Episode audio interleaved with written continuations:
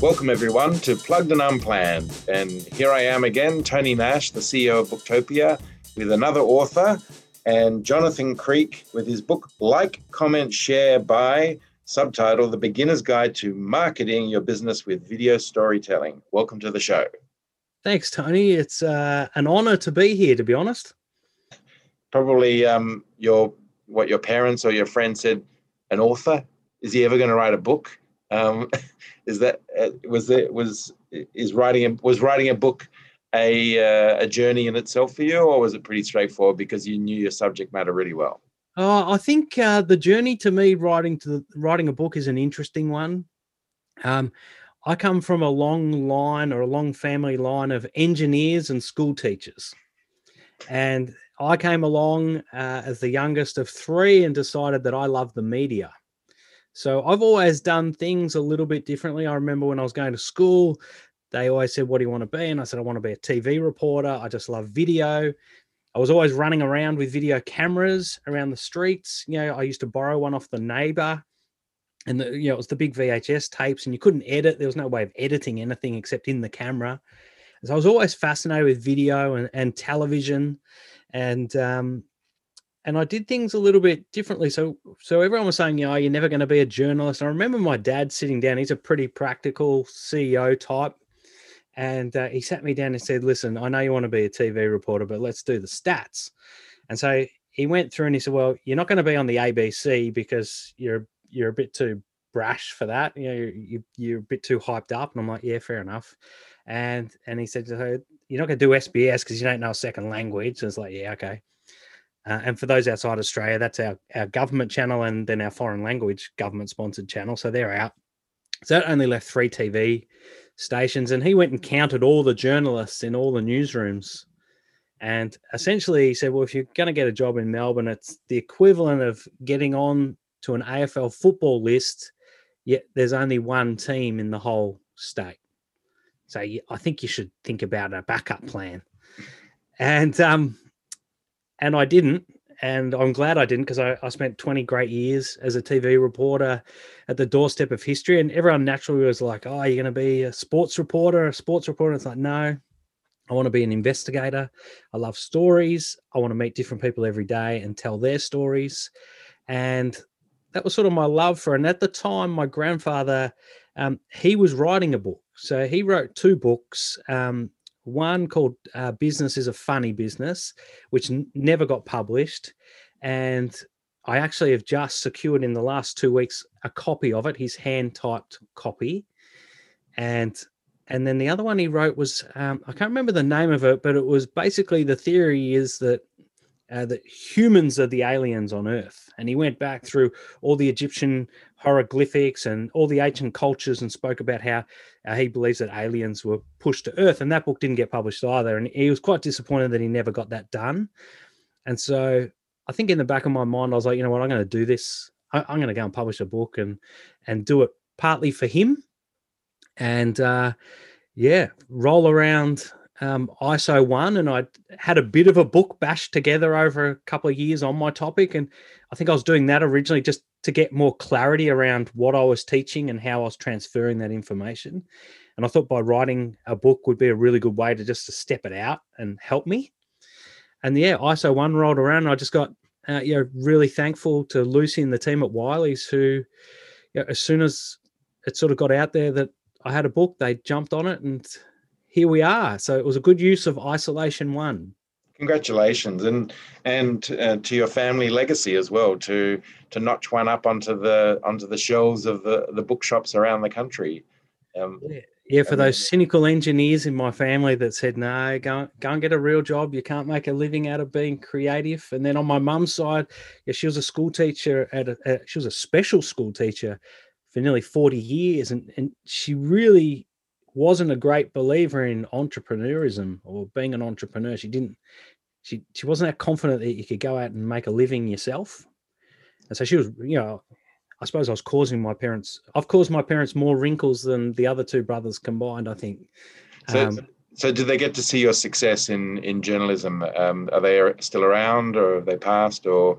No, my parents are still around. Um, my dad's starting to have some uh, sort of memory challenges, but I was really chuffed the other day. They've just moved into a new place uh, down the Mornington Peninsula here in Victoria, and and I was actually I brought my kids back from the beach, and here he was uh, reading the book. So, and yeah, I I don't you know I don't know if it actually if he can read a book or how that works with him. He's got some memory issues, and um, but he was giving it a go, and that really um, yeah that was a that was a moment for me that I'll cherish forever. And yeah yeah, I think they're my biggest advocates. They've moved into a uh, sort of like a an apartment block complex down the coast, and I think almost everyone in the building. Uh, my mum walks around with the book and holds it and knocks on the door and says, "My son's book," and um, yeah, she's really proud, and, you know, and I'm proud to have done it um, for them to see it.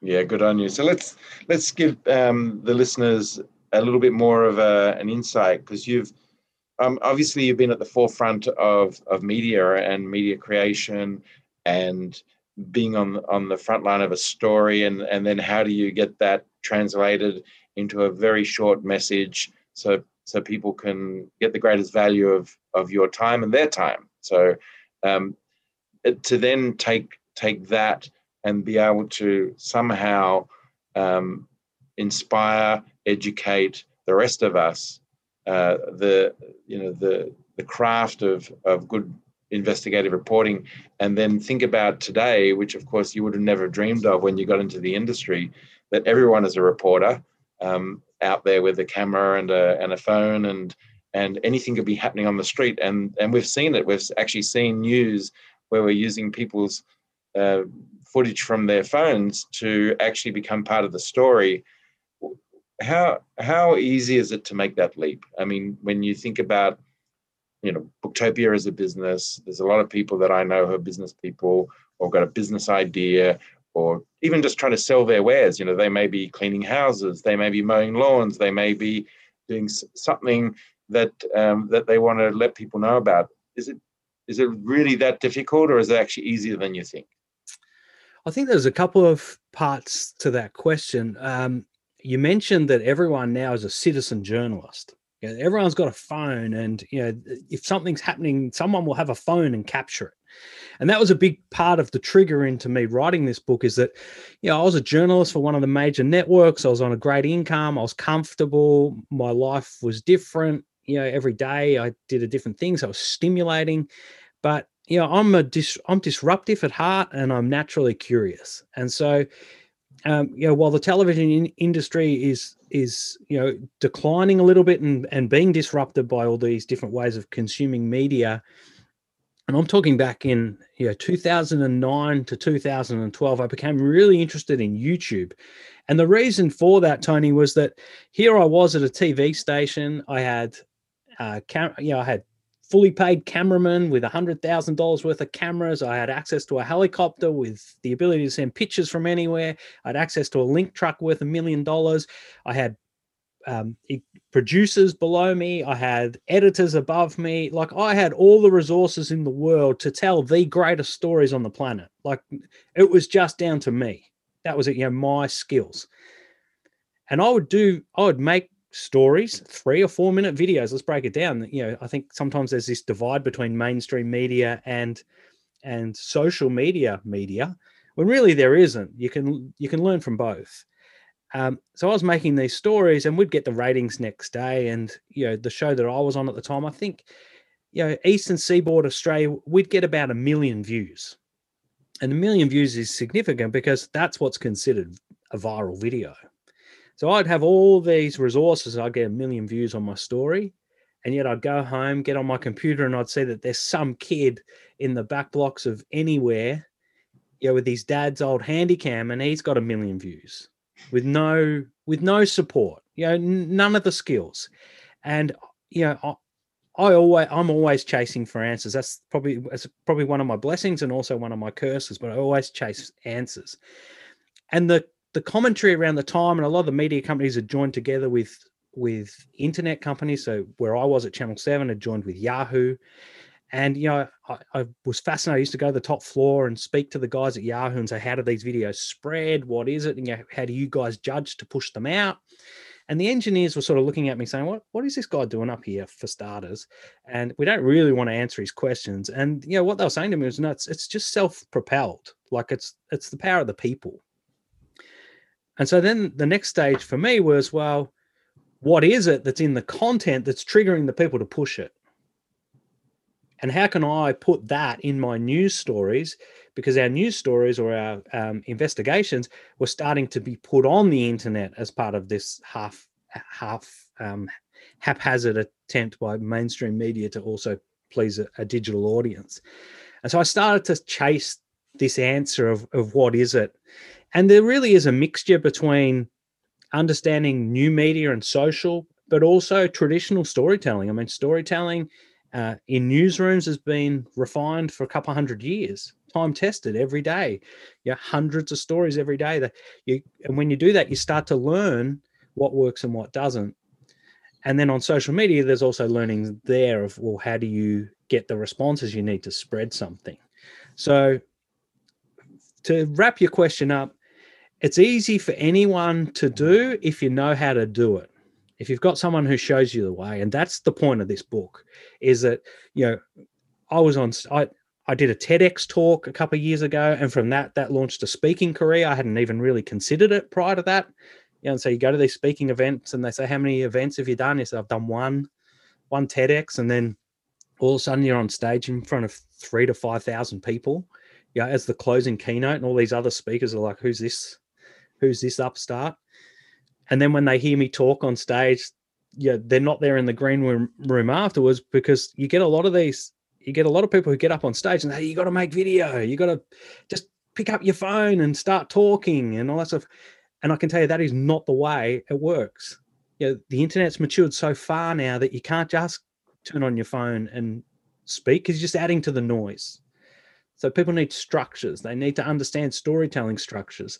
They need to understand triggers and nuances of the internet. And, and, they need to understand themselves. They need to understand what stories they need to be telling from the position that they're in. And there was none of that information around. And and I just saw that as a gap and said, you know, this is something where I can help people. And you know, inherently in the end, you know, 2012, I left my job just to pursue finding this answer and and building this. And I'm so glad I did. I gave myself six months, and it took five years. So what what have you been doing in the in the meantime? Like when you left the the newsroom and reporting, and and um, what have you been consulting for companies, or how, how do you how do you pay for yourself and and uh, and stop your parents worrying about you? You sound like my you sound like my wife. How are we going to pay for all of this? Well, you know what? Australia is a magical com- country, uh, Tony. I think you understand this that that you know, um, and I don't mean to say this begrudgingly to anyone or talk down to anyone, but I think Australia is one of those countries that if you want to make money, you can make money. It's one of those countries that if you want to have a go, people will let you have a go. And so when I left in 2012, I had a bit of you know had a bit of space, had a bit of flying you know flying room, and I spent that six months pulling together this the research that now is in the book and I was on the search for the answer to viral videos. What makes videos go viral? That was my own self-appointed PhD. And so I understand I had bills to pay, you know, two kids and a mortgage, and you know, and some very worried parents. You're correct. And so what I did is I had a production company which I which I had running and still have running today, and that just ticks over in the background and, and gives me a nice a nice base, and also satisfies my want of being creative as well. Allows me that creative outlet. And the second thing I had is I had a PR company because you know obviously I had a lot of contacts contacts in the news and journalism area at the time. So I brought on a lot of companies to do PR. I've since moved that company on, and now I just have my uh, speaking and consulting business around video so how people can tell their stories, get really clear on their brand story, set themselves some rules around the types of videos that they make and don't make. And that's one of the biggest mistakes that people fall into on social media is that they see their competitors making videos that go viral and so they go that you know their instant reaction is we're going to make one of those. It's the worst thing you can do. It never works because it has to come from you.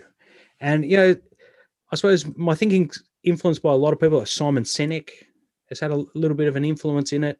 Um, Gary Vaynerchuk a little bit, and it was really interesting when I when I finally went to write the book. And I don't know what you think about this, but I put myself on a two year hiatus of not reading anyone else's books and I went a year on doing or consuming their content. So, you know, I, my time on YouTube for two years was pretty much just watching dash cam videos about of, of, of things happening because I didn't want anyone else leaking into my thoughts. I didn't want to publish a book and then have someone message me and say, You've just ripped off or rephrased or repositioned. I wanted this to be a unique, different approach that they hadn't heard before. And that was really hard for me because I'm a big reader. So now I've got like eight books all lined up ready to go, and I can't wait to get into them. But so when that, I mean, that's um, that's incredible commitment to the outcome, and and when the the perfect um, reader of your of your book is it is it very geared towards a corporate or can can young teenagers be reading it and going i just want to like i just want to get a video out there and have it go viral um, who, who who's who's the best audience? It's a really interesting question. I think the, the best audience, the people who can benefit from it the moment they pick it up, are small business owners. So small business owners who don't have the budgets to compete with the big brands online. This really is um, a playbook to outperform big budgets. So, you know, big brands, and I've worked for many of them in my production company. Um, big brands will you know they'll make videos and then they'll review them and they'll change them and, and then they'll make them safe and then when you make them safe they're no longer that they're no longer as attractive to the internet it's not a place for always being safe if you're going to make a video that's safe you put it as a tv ad and you know it sort of gets in people's minds a little bit but for small business owners who make their own decisions and want to be a little bit disruptive and don't actually know how to go about it in a way that's going to resonate with their own DNA. And I talk about viral DNA, and that's what it is. The stories that people tell out of their businesses are unique to each and every one of them. Even within businesses, I do a lot of work with real estate agents, and you'll have the alpha sales guys versus you know the kind, empathetic uh, rent roll managers. Yeah, so you've got one business, you've got two very different characters who need to who can be putting out content. So when I go to these companies, I'm almost setting up a soap opera so that people get attracted to the brands. But to answer your question, it's definitely disruptive startups. I'll tell you, if I was a 15 year old kid and I got to read this book, you would literally be, you know, almost a decade in front of anyone else. Just in just by understanding the how this works, not even implementing it, just like, okay, bang, I've got to set up, you know, what's my belief system? What are the rules that are going to keep me on track so I'm consistent? how do I tell great stories that are infectious? Um, you know, triggers and nuances, and then obviously the power of emotions, um, which is a really interesting, yeah, it's a really interesting study. And and the one thing I never thought about when I wrote the book, Tony, was was feedback, or positive feedback. I thought a lot about negative feedback uh, when it went out, but positive feedback from people. And the feedback I'm getting, like there was a woman in Detroit the other day who just messaged me out of nowhere and just said, I picked up your book. I, I really liked the cover and I didn't know what to expect, but you know, wow, you've blown my mind. This is incredible. And uh, yeah, I, I find that, yeah, you're in the book industry, so you know how they spread, but I find that staggering because so, I'm just, so, just yeah. So, so 6th of January it came out. So now um, it's been out for five weeks and uh, it sounded like it was an isolation project, but it wasn't. You actually already um, starting to gear up if you'd not been watching YouTube for a couple of years. Um, yeah. I guess um, COVID just gave you, um, you know, the the market to be able to go. Well, now you've got the time to to complete this project. Is that is that how it kind of came about, or? Look, I'm going to be completely honest with you, Tony, because I think it's the best way to be. I, re- I wrote the book three times. Uh, every summer holidays, uh, I'd go down to to to the beach with my family. Um, the beach house doesn't have really great internet, not even on mobile phones, and I'd get anxious because I was disconnected from my world. So I'd spend a couple of weeks down there with my family, but yeah, they were on school holidays, and so then I'd come back and I'd spend maybe an hour or two just ticking the business over and keeping work, and then the whole afternoon writing the book. And so I over three summers, I think I wrote rewrote it three times. And then when ISO one hit in Melbourne, so about a year ago today, mm. um, I did my last on-stage speaking event, and then I lost 14 in a 14 in 48 hours. Like my business just got blown up. And so, I, to be honest, I sulked for a couple of weeks, a little bit of a sook, and thought, I'm like, yeah, I'm going to go get a job. And, yeah, yeah, this is too hard. Who knows what's going to happen? And then I thought, no, no, I've got that book there. Um, let's get that done. And I'd been speaking to a couple of other authors about, you know, just the finer details, you know, worksheets and exercises and and how do you set it out and all that sort of stuff. And I think the word got out because um, the publisher approached me and just asked me if I had a book in me. And uh, I said, "Oh yeah, I, I played it pretty cool, Tony." I said, uh, "I said, oh yeah, I think I do."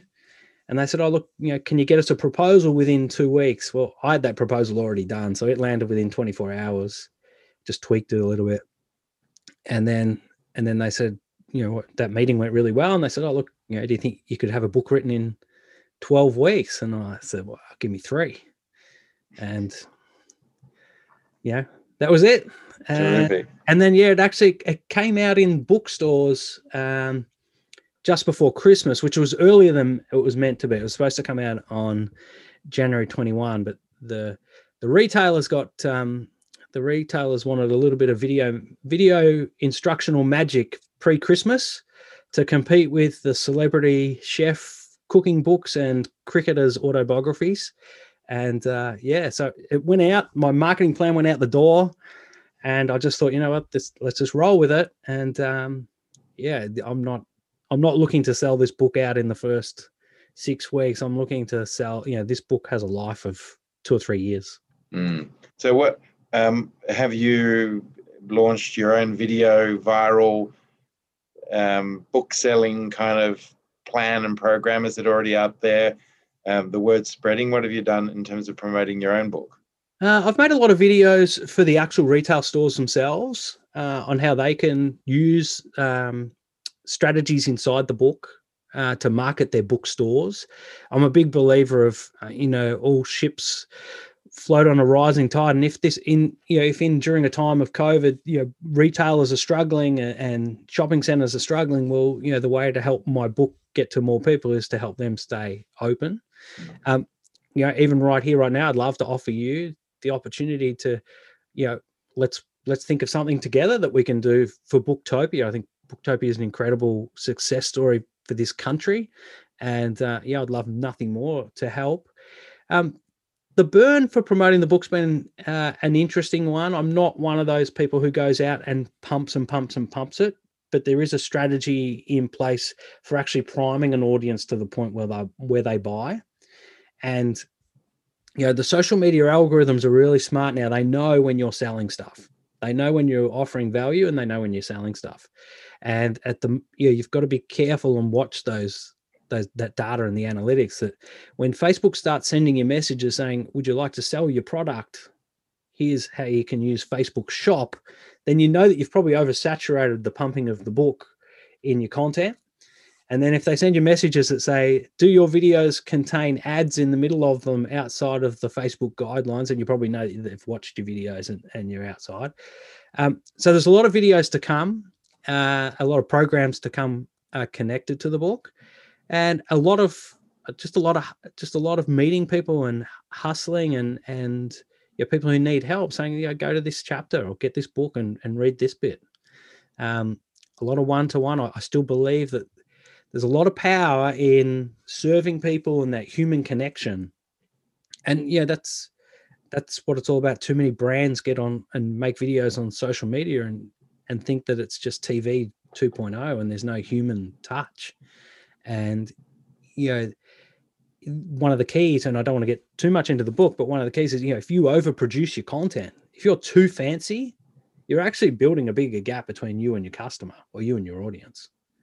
So sometimes there's magic in being raw and being rough and having your phone, you know, a bit bumpy and you're not looking your best. So there's a lot of strategies, a lot of strategies, and um, yeah, I think when I actually can confidently hold a proper launch, that's when we'll start to see some of the bigger videos moving and and, looking to move bigger numbers. Mm, true. I'm just looking at one of the things that um, I do when I do my um, podcasts, Plugged and Unplanned. I'm here with Jonathan Creek, a a um, connoisseur, a a Indiana Jones of of video um, and and the impact that it has made on on society. He's an he's an archaeologist um, and a futurist. You're you're thinking about where things are going to be, and it's it's interesting when I look at the the chapter headings that you've got here.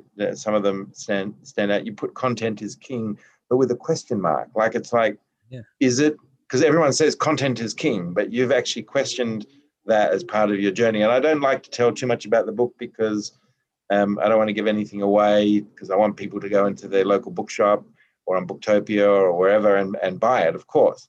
Um, but how can can you give us a little bit of a kind of an insight to your thinking or some some of the the content within the book so we get an idea of what you know what we're in for? Yeah, let's uh look i'm not i'm i'm not shy tony and you know i don't go with I don't go with the common narrative unless I truly believe that the common narrative is correct. In fact, I'm probably a little bit anti-common narrative.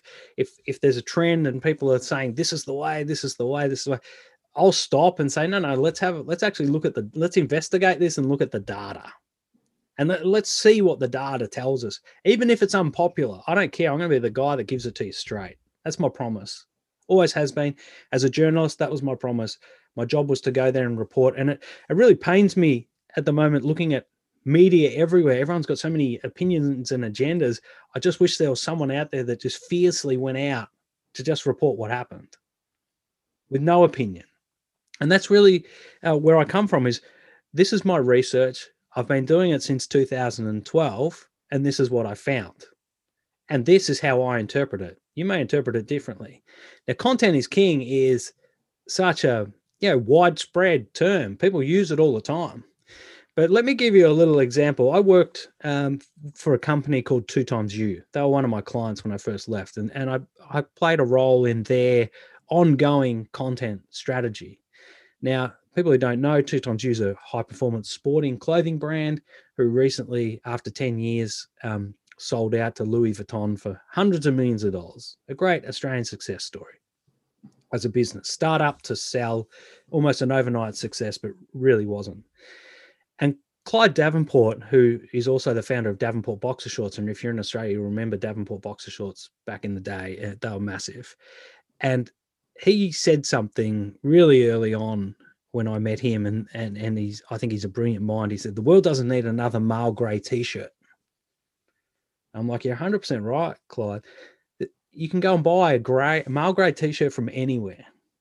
And his business 2XU was not about making any more male grey t-shirts in the world. There's enough.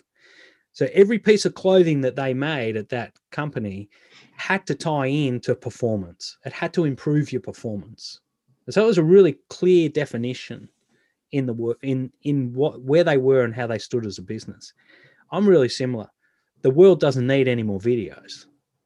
In fact, Tony, there's enough crap videos already out on the internet to keep you busy for the rest of your life. So content isn't king because there's enough of it. Context is where it's got it's got to be relevant to the person watching it.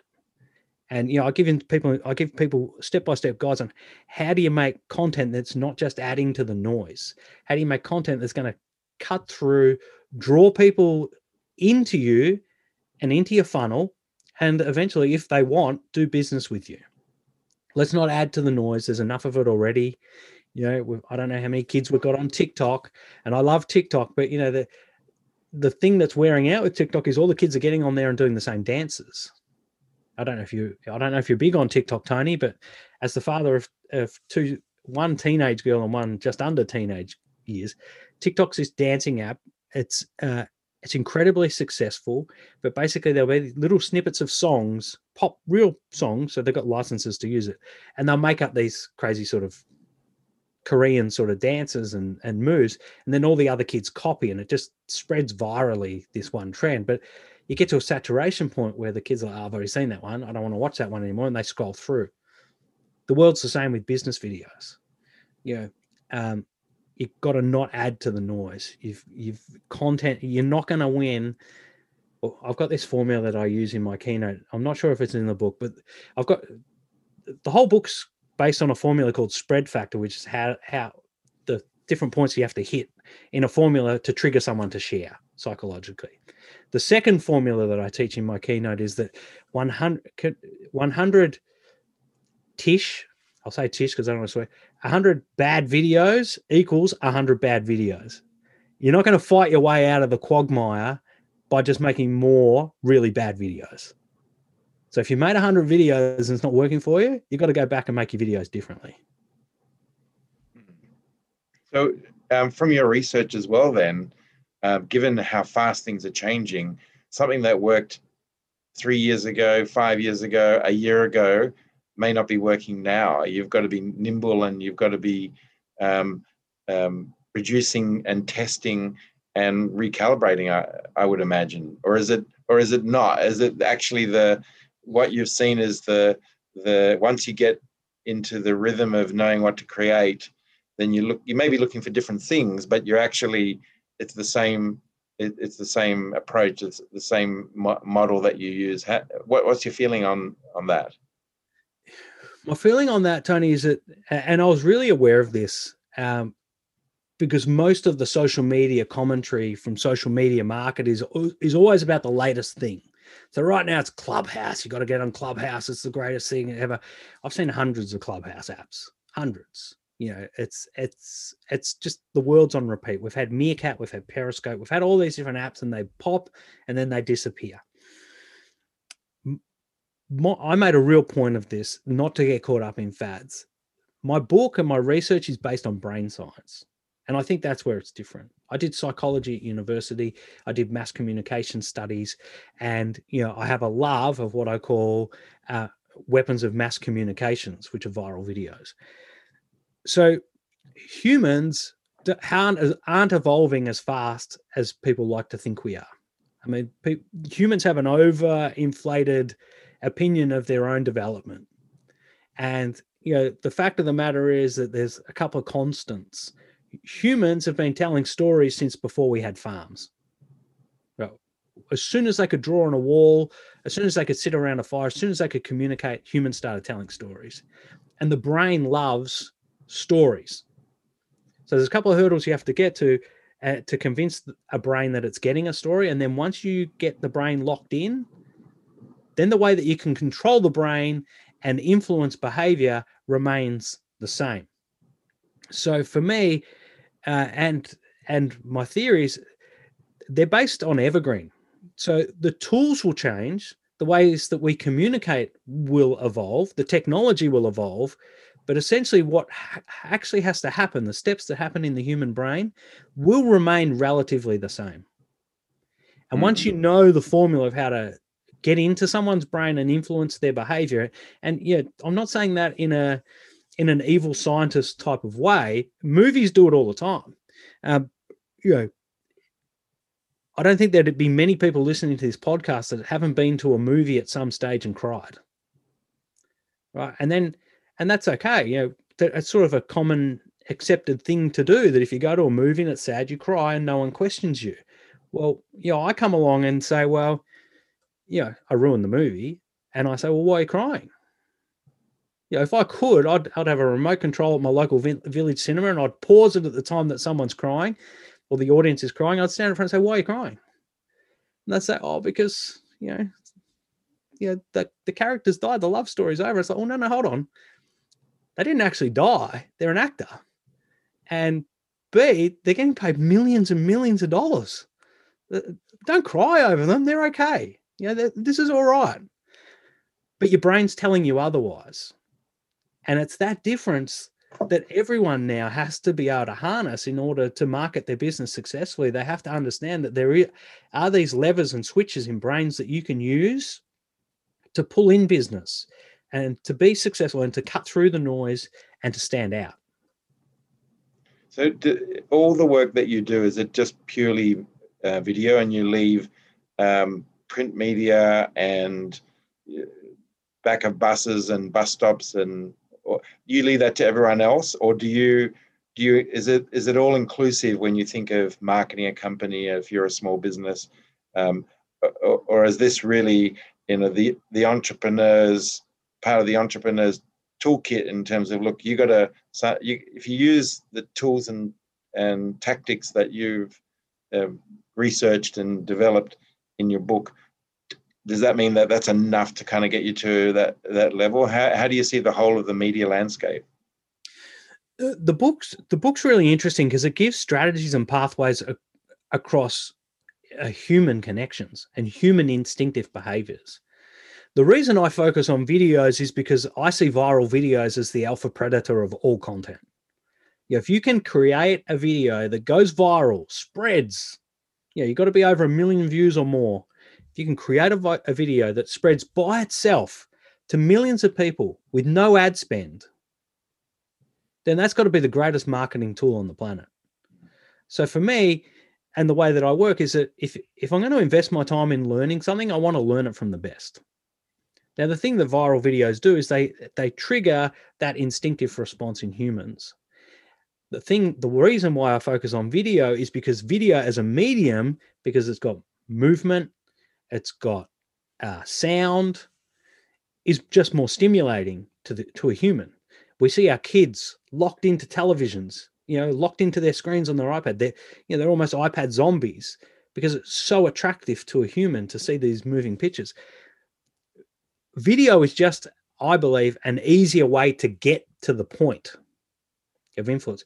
If you can do it with a sign on the back of the bus and that's what's viable for you and that's that's why my company's called Virable. It's about viral but also being viable for your business.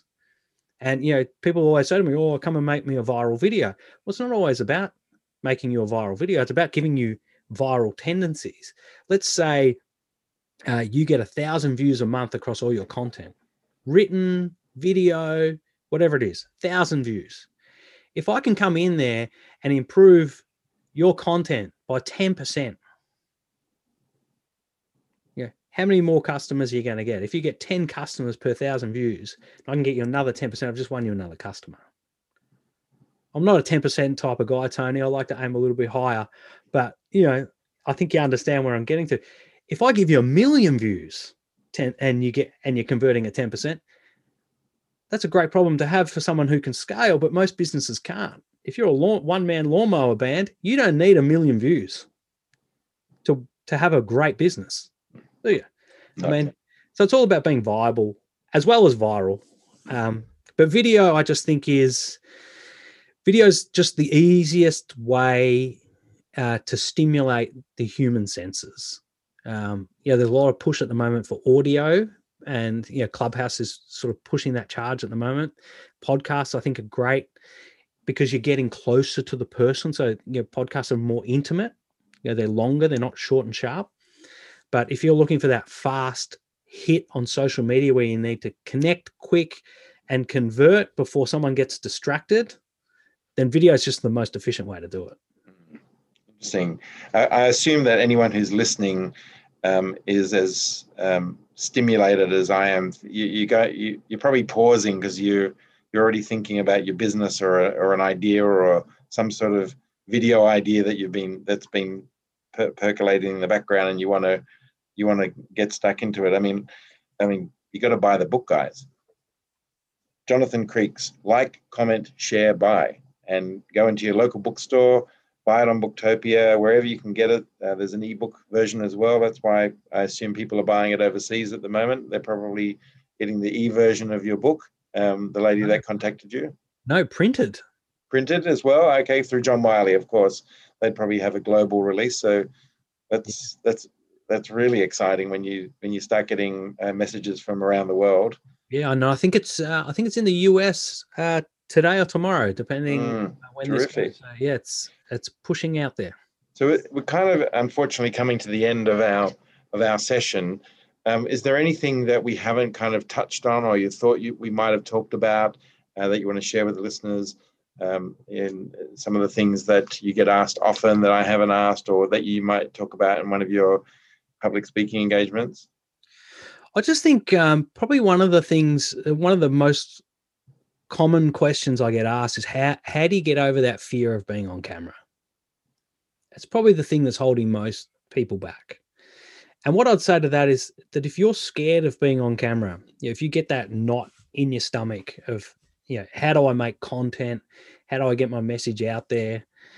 And you're always finding excuses not to do it. It's purely, well, 90% of the time I find it's because you don't know enough about yourself. You don't know enough about your own brand story. You don't know what you should be saying. You're too romanced by what other people are doing.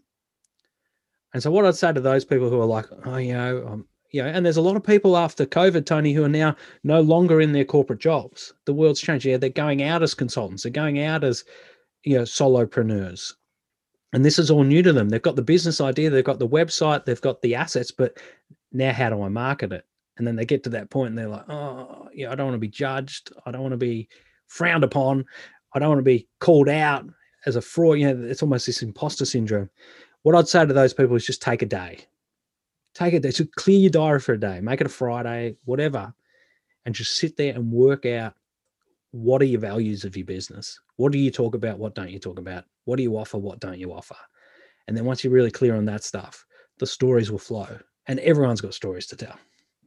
Yeah, that I mean that resonates with me. I've uh, Booktopia listed on the ASX in December, so prior to that, I mean, I mean, I, I do keynote speaking as well, um, but um, to give people a bit of an insight, when you're doing those road shows and you're you're selling your business and there's hundreds of people working for you and millions of customers, and you're in front of these uh, these guys who've got millions of dollars who are thinking of investing um, to me, it's a little bit like um, being in the third person or watching it from the from the director's office, or if you think of you've seen shots or movies or scenes where someone's in the recording studio and there's the guys behind the glass going you know a bit a bit higher making all this and it feels like you're in the recording studio um, doing the recording but at the same time you're also in the box analyzing you know how things are going. And and the difference between kind of just it's almost like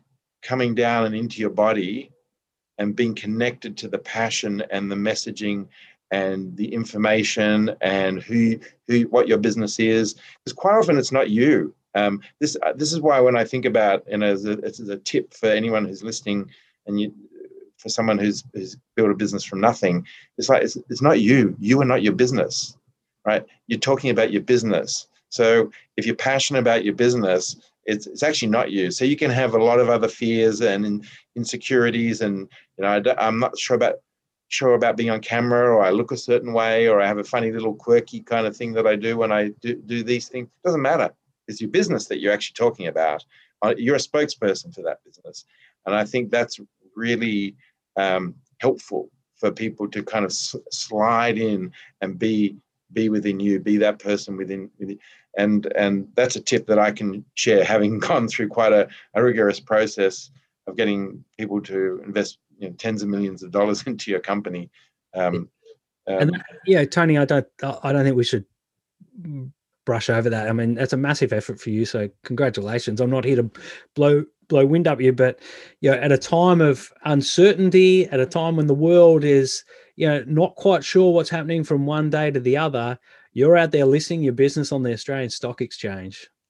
Right. And not only that, you started a business about books back in what 2003 when everyone was saying the world's going fully digital, books are gone, yeah, everything's going to be on tablets, and you know the Steve Jobses of the world and everyone else were out there pushing all this stuff about you know this is the digital existence. I mean, I work for Channel Seven, and we moved into our new newsroom in about 2003. It's going to be the first paperless newsroom ever. No use for paper. Well, it lasted about a day until someone said, "Well, how do I? Where's the press release that I take to the news conference you're sending me to?" Oh, well, someone better go buy some printers. Um, so, congratulations to you. And and I think what you were just mentioning there about people being nervous and and um, they're talking about their business. I think there's two two things that really resonate with people. Um, COVID and talking over video has accelerated in this time. If there's anything that's happened during this time, more people have got more comfortable with video and learning from video and communicating with video. But those nerves, those inconsistencies, those imperfections that you have when you're talking on camera, that's the magic because that's what makes you human. And I think you'll agree that the best way to market a business is human to human. If you can get that connection with a human, they're going to be more likely to play with you. And so embrace your imperfections. Embrace the fact that, you know what, I'm running late dropping the kids at school today, but I just wanted to drop this video because I've got this really good idea. But with those imperfections, make sure you understand the story frameworks and the order in which you have to tell your story. Mm. And then, yeah, you'll see benefits like you've never believed. I mean, it's interesting if you think about um, different types of companies. So Gerry Harvey is the spokesperson for for um, Harvey Norman. Uh, Bing Bing Lee have their family um, doing all the ads. But if you think about Bunnings, you don't see the CEO or the executives of Bunnings or some actor. It's the people on the shop floor who are doing all those ads, and that's you know that's clever to a degree because uh, they're authentic um, that you can feel the passion on the floor for those of us that have been to Bunnings, and I'm sure most of us have done some sort of project at home over the last year um, that was being you know, shelved, and and so we've all been there, and and th- just to see the difference between the two, I think it's it's, it's really interesting if, when you have these kind of conversations with an expert like yourself, how how um, two different um, same same video, same you know, message of your, your company, but um, two different ways of, of connecting with the consumer. Well, I think that's really interesting, and that, that starts getting into brand archetypes, and and and brand archetypes are, are really important, and it's in there. It's all in. It's all in there. Um, Bunnings is trying to be the ordinary guy. Right? Bunnings is like, hey, just come in here. You know, we've just got everyday people with you know fixing everyday problems. We're like you. Where Gerry Harvey and Bing Lee and those guys, they're coming from. We're we're the TV experts you know we're the experts in technology we're the ex- the problem is now is that there's probably greater experts elsewhere for the for the um for the tech retailers and and the Gerry Harveys of the world so he's got an interesting battle on his hands because I think what you're seeing now with the push of JB Hi-Fi and their success over ISO is that you know what we're not even going to spruik ourselves as being the experts of anything. We're just going to be the best price you can get getting your hands on something. So what they're appealing to is people love to buy online. People are happy to buy books online. People are happy to buy courses online, food online. But you know what? When it comes to a higher ticket purchase of like a TV, they want to be able to see it. They want to be able to get their hands on it. They're, they're going to buy a $3,000 TV off the internet by chance. And so then the battle's now coming down to price. And that's why Gerry Harvey's got his cheap, cheap, cheap, trick, trick. Know, it's so it's all these tricks. I mean, he's a genius of a guy, but he's going to have to shift. And yeah, for me, I, and I think you too. Um, it's so interesting to watch. Like I could sit here and talk to someone like you forever about what these guys do and how they do it. I'm fascinated with the home shopping networks in America and how they run. Um, yeah, I think that might be my next challenge is is whether whether Facebook will become the new home shopping network I've got a hint that I just think it will, and it's going to be really interesting because they've got all the data, and it's going to be interesting what they do with it. What a shame we do have to come to an end. It's um, we're just getting going here, and uh, I look forward to the uh, the times that we cross paths again. Could very well be a, a second book uh, within within your journey. We could get a Tolkien's trilogy um, if we're lucky. Um, but uh, congrats, Jonathan, on the on the book uh, for everyone like, comment, share, buy. Um, it's it's got a funky cover, published by John Wiley, available globally, and and um, read it, use it, and make a difference to your business because that makes a difference to your customers, and that's the purpose of you know, of why you started in the first place. So congratulations and thanks for coming on the show. Thanks for having me, Tony. It was awesome.